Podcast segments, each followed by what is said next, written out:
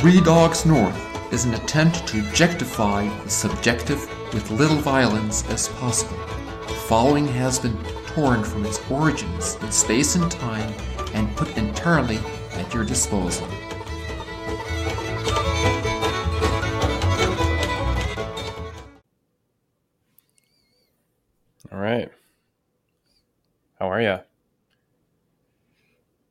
Your new username is Michelangelo. I thought maybe he wrote his real name No. because it says Michael dot dot dot, but he didn't. Mm-mm. Michael Metz. I've kept Michelangelo now for a little bit. Yeah, I, for one, am glad I've always had a nickname and no one knows my real name on the podcast. Mm-hmm. Yeah. How come I never got a nickname? I think I thought it was funny for us two to have nicknames and you to have your full name, not even Mike Metz, but Michael Metz. That's the only reason the intro says what it says or outro, whatever.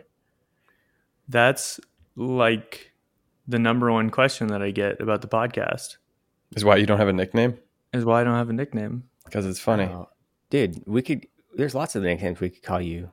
Braces. Don't Um, do it. Four eyes. I don't know. Yeah. Other other thoughts. No, I've taken my glasses off since using the the little circle lights that we have here. Same. Mhm. And you don't have your blue light glasses, Connor. I don't. Not today. I do have my beanie here. So I can try to look hipster. Nice. Is I it pretty know. cold up there in It's Chicago? like 19 degrees and windy. It is kind of cold. Holy cow, that's Hmm. really cold. Actually, the hipster thing is to have like a little bit of hair coming out the front. There you go. Nice. Does that make the beanie still effective? Yeah, as long as it covers your ears. I think it's Yeah. it's a way I modulate the temperature because like sometimes if you're if you're inside and you're wearing it like this low, it's too hot. So you just kind of like vent it a little bit and let your forehead go. Cool. Hmm. It's kind of like cooling rods in a nuclear power plant. That's your forehead in a beanie. Yep. Right. Same thing. Yeah, that makes perfect sense, dude. Mhm. You should have led with that. Speaking of power plants, I uh, I watched a YouTube video yesterday that I thought was interesting. Joe Pug um, does an email newsletter every month that really has nothing to do with his music. It's just stuff he found on the internet that's interesting. Hmm. And um, we usually have a recipe in there, a YouTube video that's funny, a YouTube video that's interesting, an article or essay or something, a poem, curated internet stuff, which I I care for that and it was a video from 1951, a documentary on how to how they make pig iron through um, a blast furnace. And it's Wow. first they do the kind of 50s diagram like you see in the old action comics or something, that kind of aesthetic of art. Wait, what? What's pig iron? Pig iron is um, it's a kind of cast iron. I think it's the it's the same um, level of metallic purity or whatever on its way to. St- they use it as a uh, ingredient for steel, but some uh, occasionally I think cast iron is made of pig iron. Hmm. Um, I don't know why it's called pig iron actually, but it was interesting how they layer in the the iron ore, then the coke, which is like superheated coal, and then limestone, and then the three they just like m- get this thing super super hot, the blast furnace, which is like stories high, and then it shoots out. It's kind of like a distillery how it separates the things. Um, eventually, it, it just gets like this hot liquid iron s- shooting out of it and there's the dude like helping it get out i mean the the proximity of men to pouring out flaming hot metal is pretty crazy i i never really get that close to liquid metal in my career Same. much Same. less for 12 hour shifts so Twelve hour shifts. Man, Whoa. the the temperature has to be insane. yeah they were wearing like uh, they called it flame proof clothing or some super heavy clothing kind of looked like when you go to the dentist and get your x-ray Uh huh. that kind of heavy stuff Probably no beanies in there, huh? No, or blue light glasses. Yeah. How do they look cool? Like to the other Iron guys? I don't know. You should ask them. they probably think about that a lot. hmm Maybe it's playing with liquid metal. But it's interesting too because I had this conversation at our fishing trip over the summer of like how if you were to go back to and did we talk about this on the cast? I think we did. If you were just to go back to nothing civilization wise and you just had people all the computers were gone all the buildings were gone you were just like in the woods uh we were thinking about that sh- that show alone in the arctic which i think did you say you watched that mike Mm-hmm. Yeah. like if you had to start civilization over again how far could you get in a one person's lifetime or in a generation and the question i had was how do you make metal like i know that there's iron ore but like if you were going to try to make a sword or knife or anything how do you get out of the stone age and that's i think isn't it the bronze age and then the iron age is that the order they go in this is vintage Yeah, dude. I have no idea. vintage three dogs north we carelessly selected this topic Yeah. I do not know. I I do know to answer that question. Well, it would depend on if we had a, a group of people there. Uh, but if it was just me, I could take a little bit before I died, and that's about as far as I would get. take a little bit what It would just it would just be a little bit of time, and then I would die. oh right and that was I- what my I'd be cousin lucky- said I wouldn't of us would advance anything. right I would just die. Yeah. I Mhm. mean, you'd be lucky to make like a fire, like one.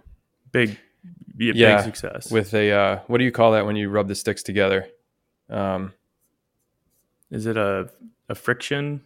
no you know what Uh, they you know how they did it in alone if they didn't have the flint and steel they'd make like a little thing where it it Mhm. spun it's like a, it looks like a little mini bow and arrow that spins the thing Yeah.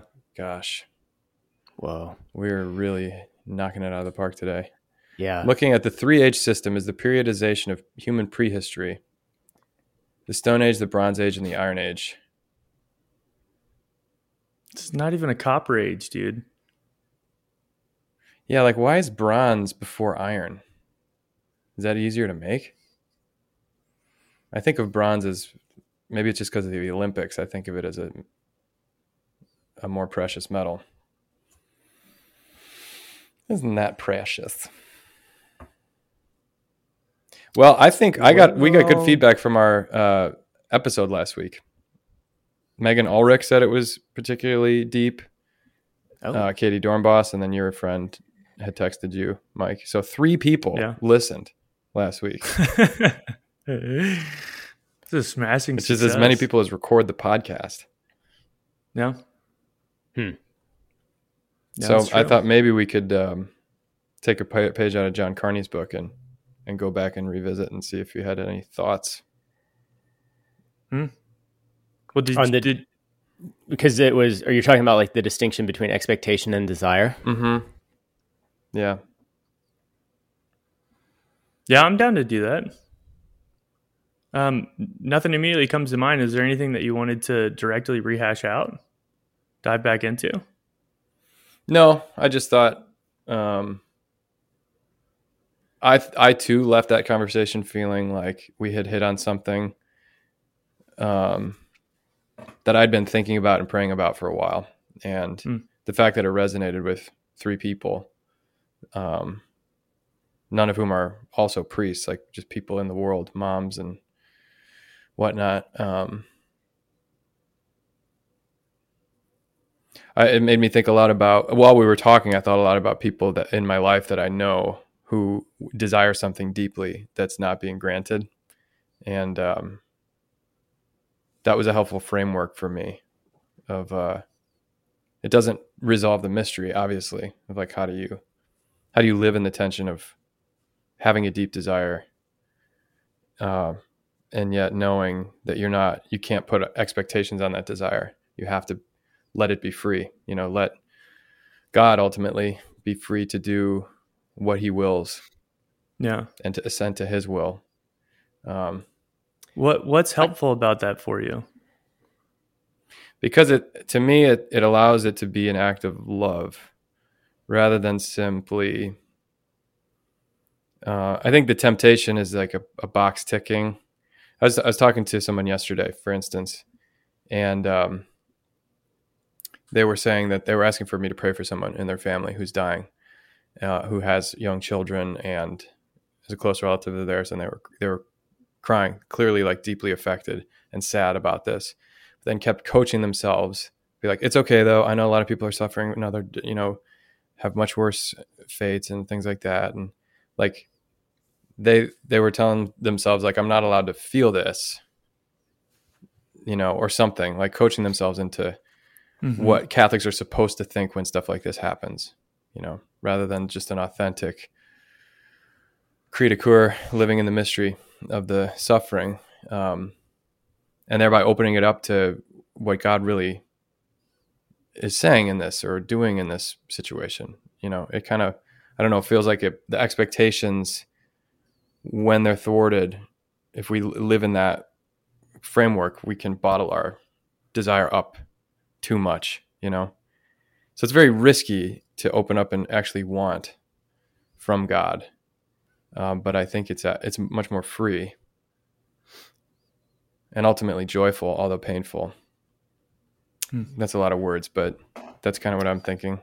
I think I thought about it um, continuing from from the conversation, um, and I don't think remind me if we got into it in the last podcast, but I kind of thought about it in terms of just how easy and I think how often we slip into what might be like the flip side. I don't even know, but where um, you just kind of default to the repression of desire Mm-hmm. because it hasn't been like the expectation hasn't been met and so there's that like natural inclination to just try to squash the desire um i mean that's, that's what buddhism kind of is at its core is the you know taking away of of desire um and so i i don't know i frame the whole thing like suffering in general. I don't think i've told you guys about this but it's been a really like very real privilege um to do this this past year. And um yeah there's uh, a few people i'm doing a little book club with that um we're just reading through i think it's called making sense out of suffering by, by peter kreeft.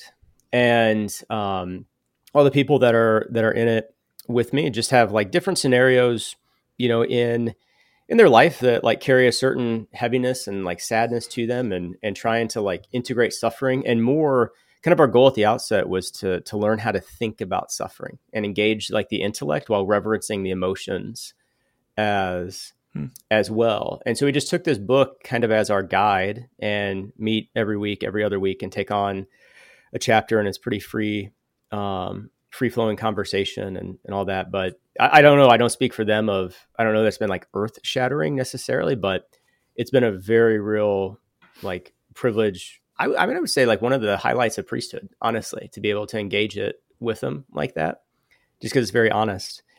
Um, but that's how Kreeft starts that book. Is he actually talks about he kind of lays out a very good synthesis of, um, I well one the history of Buddhism, but just that whole notion of like repression of of desire and why so many people default to to that, especially in today's world. And then he just he takes such a cool approach to it of like he doesn't try to answer the problem of suffering, but he gives you clues from all kinds of different areas of life to be able to look at the the mystery and and to kind of put some clues on it that hopefully at least give you a foundation um, to assent to belief in it. So he starts with uh, the philosophers, kind of walks you through um, really kind of a short history of philosophy, and then the art. His chapter on the on the artists and the poets is like just it's really phenomenal. Um, and he uses image of like they kind of draw you deeper out to sea, and then um, like Mm. spoiler alert for anyone that hasn't read the book, but then like the prophets get the closest, but even they fall short. But it all like it draws you deeper and deeper, and then like it culminates in the person of Jesus, who he calls the tears of God. So it's just like a really Hmm. beautiful, I think, title for for Jesus and an engagement of suffering. And so, anyway, Hmm. That was um so I, that was just kind of my thought anyway after it. I think it's very much like uh, filtered through that really cool book club that I'm in. Um, but it was just like, man, how often do we just like just an act of survival almost like repressed desires there? Yeah.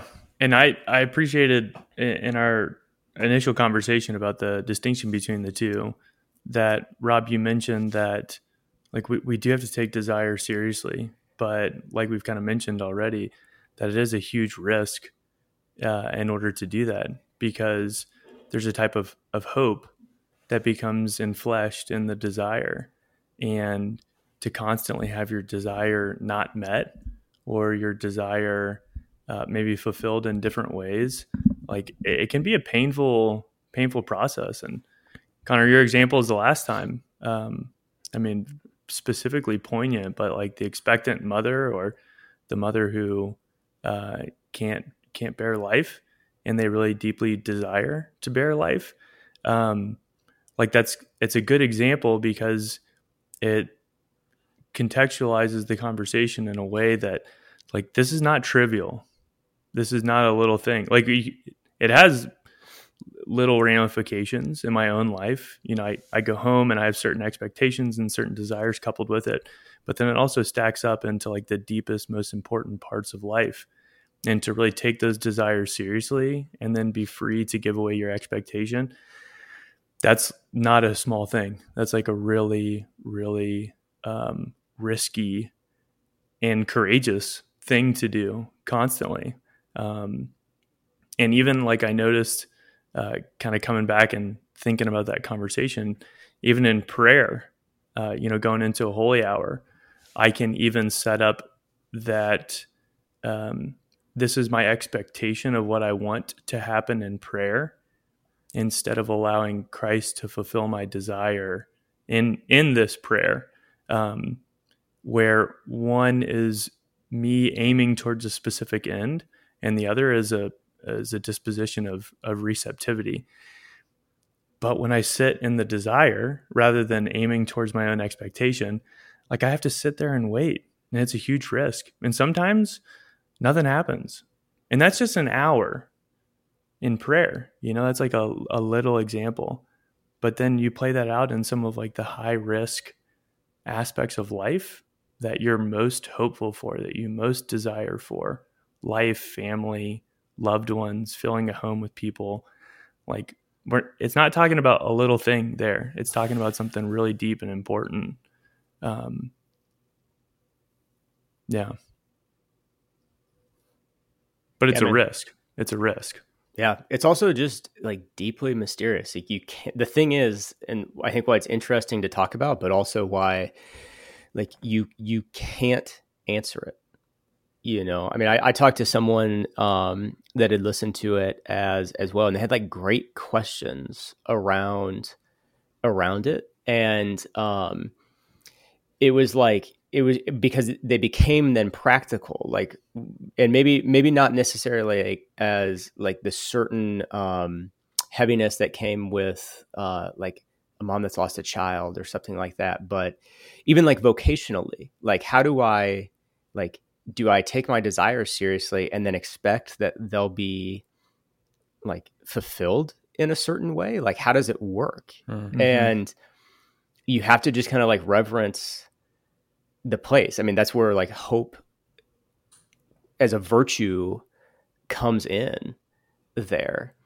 But yeah, man, like you can talk around it, you can get at it. I think you can have like yeah, really powerful examples and well, I mean, whatever it is, you can have a lot of like really good stuff around it, but you cannot answer it. Mm-hmm. When when you say it, can you maybe flesh that out? What do you mean the answer it specifically? What I mean, I guess like the um yeah, man. It's like the mystery of suffering. I mean, the mystery of longing. I was going to say longing in the human mm-hmm. heart. Yeah. Mm-hmm. Um mm-hmm. of like kind of holding that tension of like letting your desires grow actually and be articulated and trying not to Right. get hung up on expectations. Like maybe that's it. I don't know how to do that. Right. No, I think it's the fact that it's the living in the human condition of uh, being made for another plane of existence. You know, we're made for God, and we live in the world which mediates His presence, but isn't God. And we're compromised by sin. So, even prior to sin, we'd still have this longing in us that nothing that we could see or possess or manipulate or create on our own could ever answer. We'd always have to look past this world to God who made the world as the answer to the question of our hearts.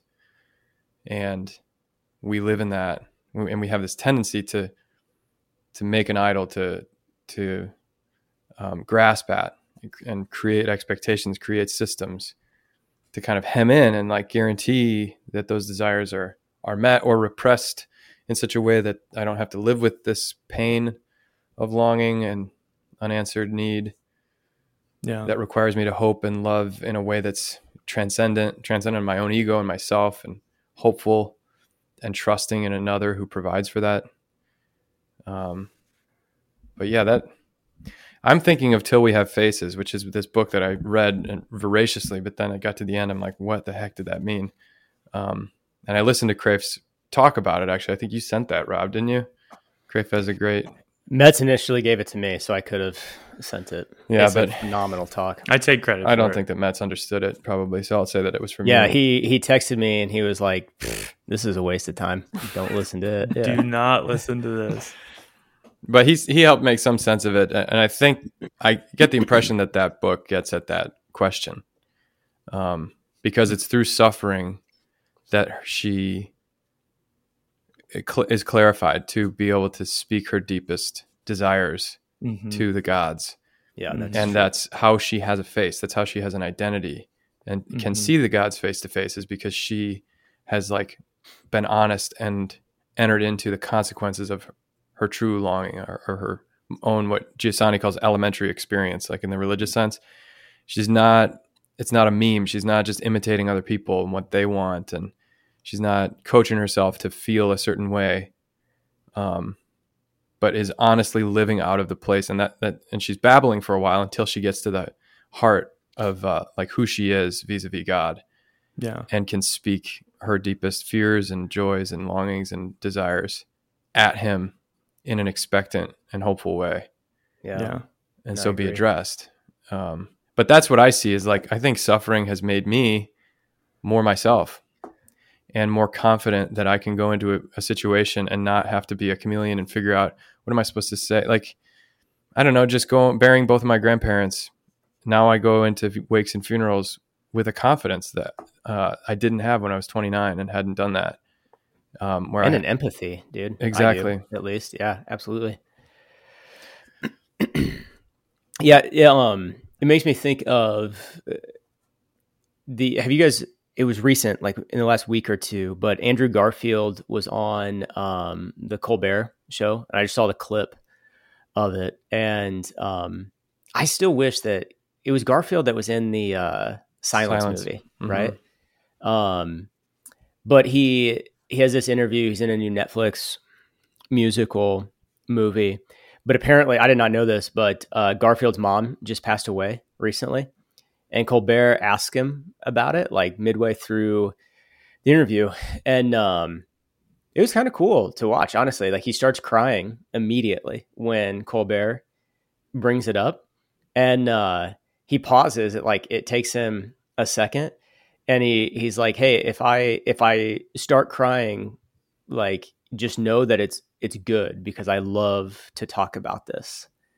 And um, it was really beautiful how how he handled it. But he said at the end, towards the end of their conversation about her and her influence and like making him want to be an artist and all of this.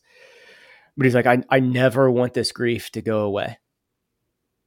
Um, and it, it like legitimately didn't seem like a burden. I don't obviously speak for him. It's a little little clip, but um, yeah, it was a, it was a cool it was a cool thing um to to watch. But I mean, that's a that's a heck of a line. Like I, I don't want this grief to go away. And he had he had a pretty poetic way to say it. It was like unexpressed love for his mom.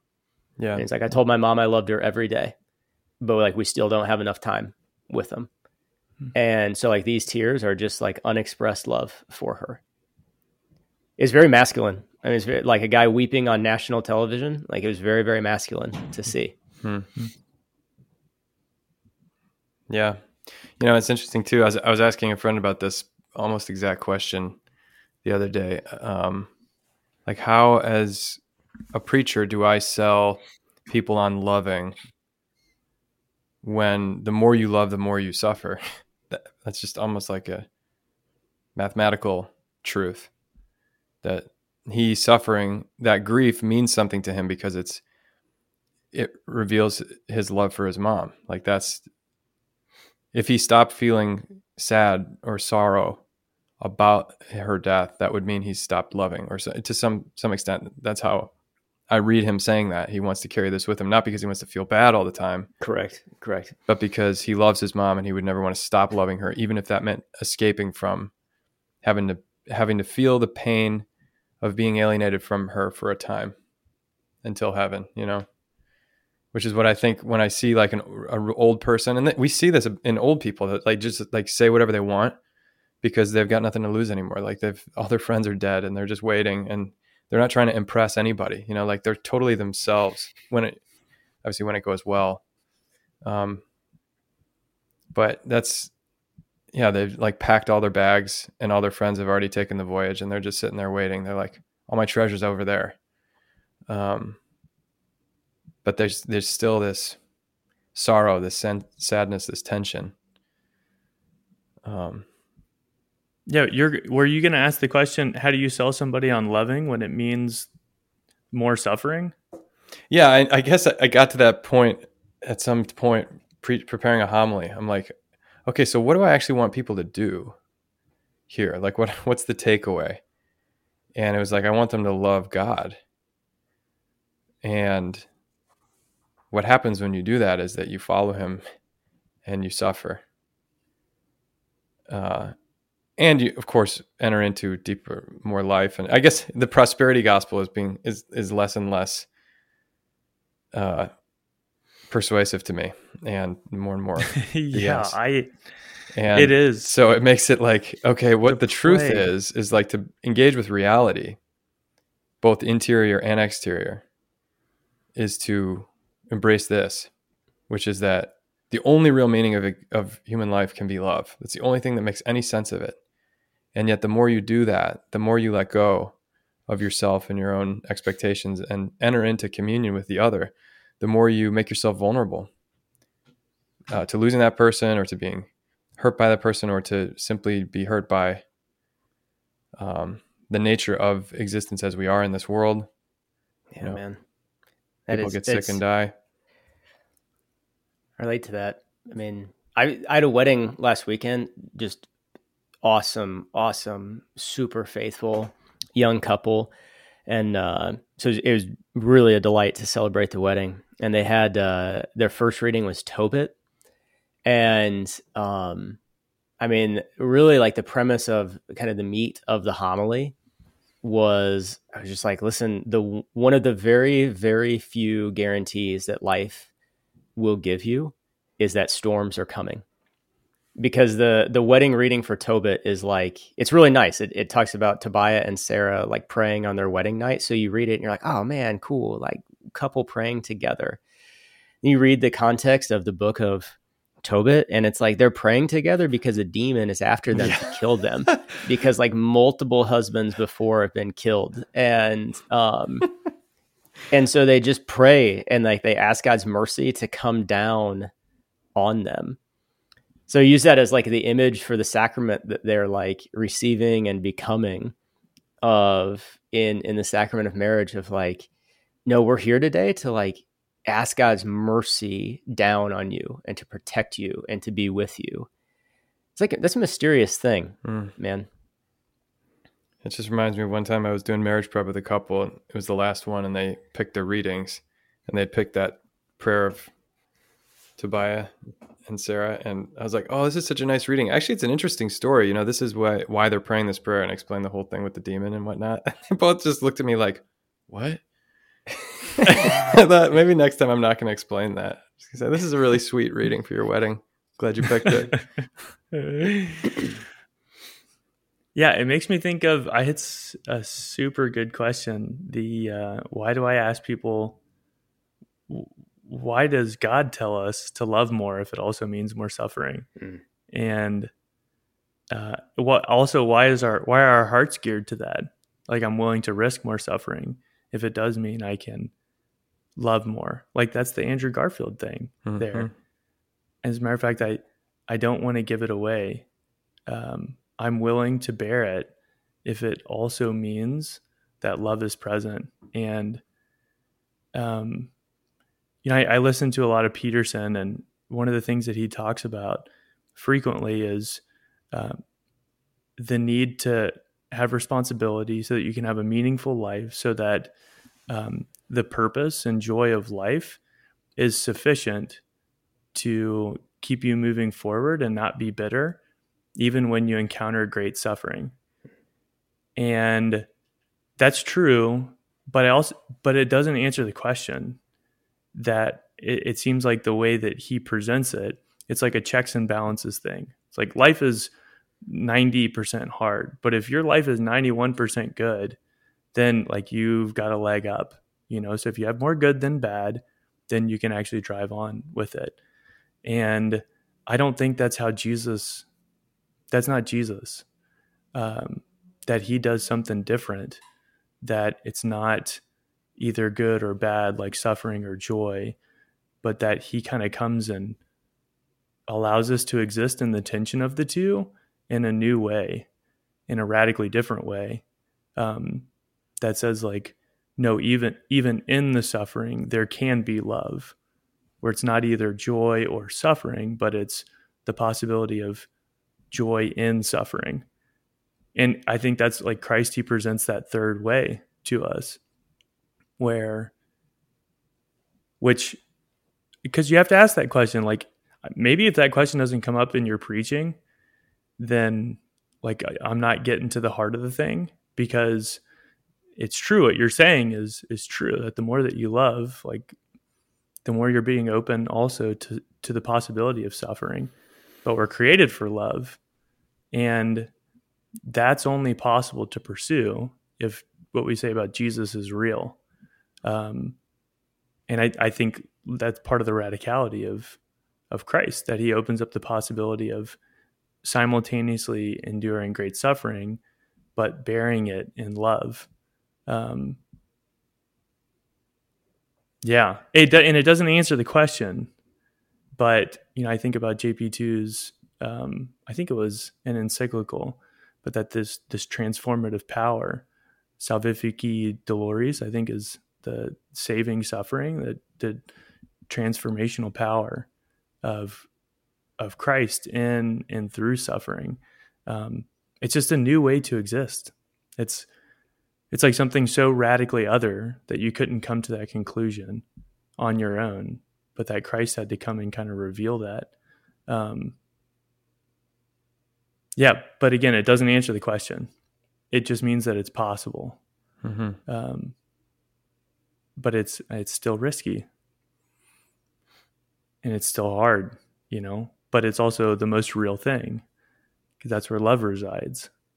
Um, I feel like I'm kind of getting into like too abstract here and, and too far away from what we're talking about. I think you're but. talking because we're both. It's just, I, there's something heavy here, dude. And when you said Jesus is the tears of God, that's a Kreeft line. That there's something very true there that hits me deep for some reason. Um, mm.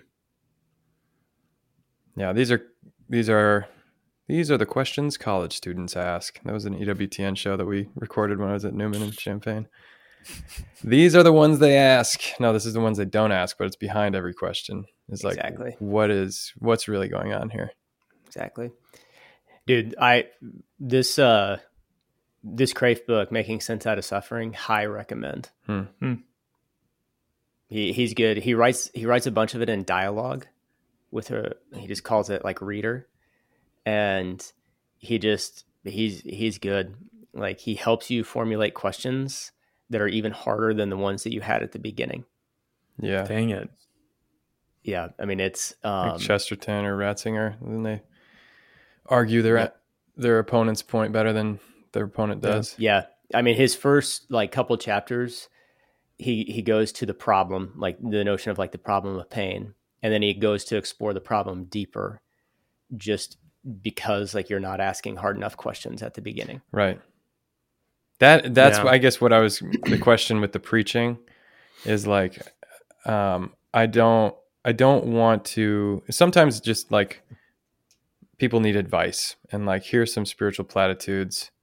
Here this will help you, you know. Here's some catechesis. This is like an answer to your question apologetically. But I I also I don't just want my preaching to be on that level. Like what's the I, I'm not afraid. I'm not like I'm not answering questions so that the questions go away. Or at least I don't want to. I, I don't think you should. Like what, what you're talking about with Kreeft, it seems to me like he's saying, "Good, you have a question. Okay, like what's the actual question?" You know, and he courageously goes at pursues the question so that you can get an authentic answer, or at least not reduce it to some shortcut answer that doesn't Mhm. really satisfy and papers over the the deeper longing. You know uh, which that takes a a lot of faith and a very honest like integrity. Yeah. Yeah, and yeah, there's a lot of integrity in the book. Like in the in the dialogues at the beginning, you know, the the quote unquote reader asks him like, "Well, if you're not going to answer the question, because he says he's just going to present clues," and um, and I can't remember exactly how he words it, but pretty much after asking Kreeft like, "Well, if you're not going to answer it, like, um, you know, why why go on this endeavor?" And he says like because I have found enough clues to live by. Hmm. And I mean, it's a be- it's a beautiful book. That is definitely a till we have. It's definitely connected till we have faces. Oh There's, yeah, for sure. He talks about Lewis all the time in it. Yeah, it's like he, it's literally Lewis and Dostoevsky are the two that have like explored it the deepest in his mind. He does seem to be a great teacher of Lewis. Like, mm-hmm. man, oh man, eh, in in that talk that he gives on till we have faces, trying to help us understand it. I think he says he's read the book twelve times. Mm. 12 times. Uh, and he seems to uh, like play with language and see the world in a similar way as Lewis, uh, which it makes sense why he can give such fresh and fruitful commentary on Lewis's works because mm-hmm. he, he really does know him. And uh, I, I, remember in it, I think it was that talk that followed up Till We Have Faces that he he actually talks about what the human heart is is looking for there. It's actually not an answer to the question. And he references back to the book of Job where Job asks God a question and he kind of calls God to task. And God doesn't answer any of Job's questions, but comes in and kind of makes this like really authoritative, what would seem to like our modern ears and, and hearts, Like, how dare like you? kind of a harsh response, Mhm. you know, almost like uh just a putting him down and but he doesn't answer any of his questions. Um, and Kreeft uses that as an example and says like be, because if God answered his question, Job would just have another question. Hmm. And it, that's part of like that's like the little kid instinct. Well, Right. why is that? Well, why is that? Well, why is that? And what's fleshed out until we have faces in narrative form is the only thing that actually satisfies the human heart, which is uh, it's a face. Mhm. It's a face. Yeah, that's kind of like Philip uh, or Thomas saying, like, how are we going to go where you're going if we don't know the way? I am the way, the Mhm. truth, and the life. Right. You know, the Job I'm not gonna. implication with Job is like, if I if I were to address your questions, that would be to entertain the fantasy that what you're after is a question is the answer to a question, and not me. What you're Right. after is me. That I am the answer. And to, Right. practically speaking, the question right now for you is why does this suck? If you love me, and there's no answer that I can give you because you're just not you, you're not the kind of being that can see. Like I made this beast Leviathan. Okay, that's an example. Like I'm big and you're not, and I love you, and it's okay, and I am the answer. Yeah, The tears of and God. right, and a part of what you see until we have faces, and maybe this gets to like the expectation desire thing is, it's you also have to ask the questions. Yeah, Like you have to respect the experience that you're going through as well.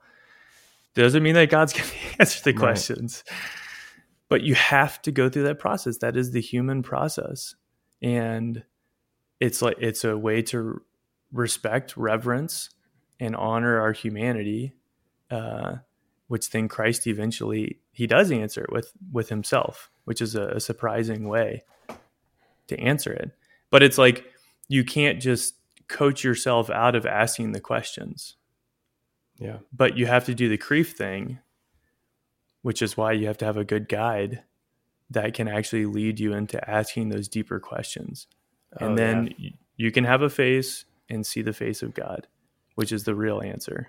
Do you know who the the person that wrote the foreword to this book by Kreeft is? Is uh, Sheldon Vanauken, who wrote A Severe Mm. Mercy. Yeah. and he it's a even the foreword's worth it man he talks about um and keep in mind Kreeft wrote this book like in the 80s and sheldon just he goes at he's like the world has way too many experts and like isn't it interesting how often experts disagree with each other and he's like so we don't need more experts we need guides like actual wisdom figures hmm. and that's what Kreeft tries to do hmm. or lewis yeah do the Kreeft thing da, da, da, da, da, da, da, da. that's what i thought of when you said we needed to do the Kreeft thing that should be a dance I don't point. know what that means. I don't know what that means, Connor. Uh, yeah, whatever. Go back and listen. I have to get going, guys. This is uh, another gold episode, man. This is going to be an instant classic. Well, I'm glad that you you kind of brought us back to that. Yeah, that's good. That's intensity, guys. Yeah. That it is. what if we didn't record it Be lost. Remember when we did that? like one of the great episodes, right?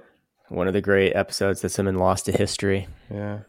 We You said it was like tears and rain. I which I got from Blade Runner. That's what the Mm. robot says before he dies. Circle, Yep. man. Mm.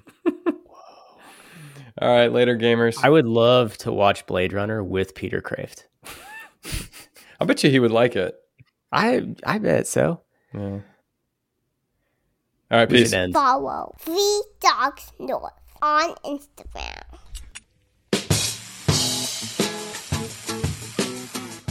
Are we ready?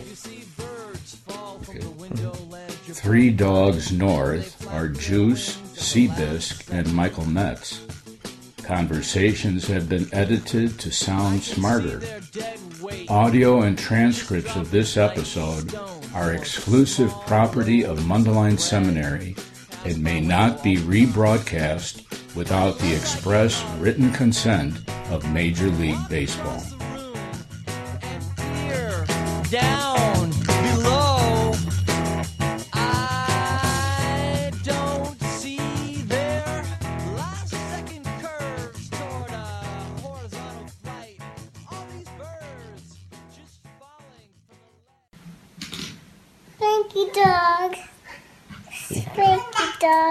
Good girl.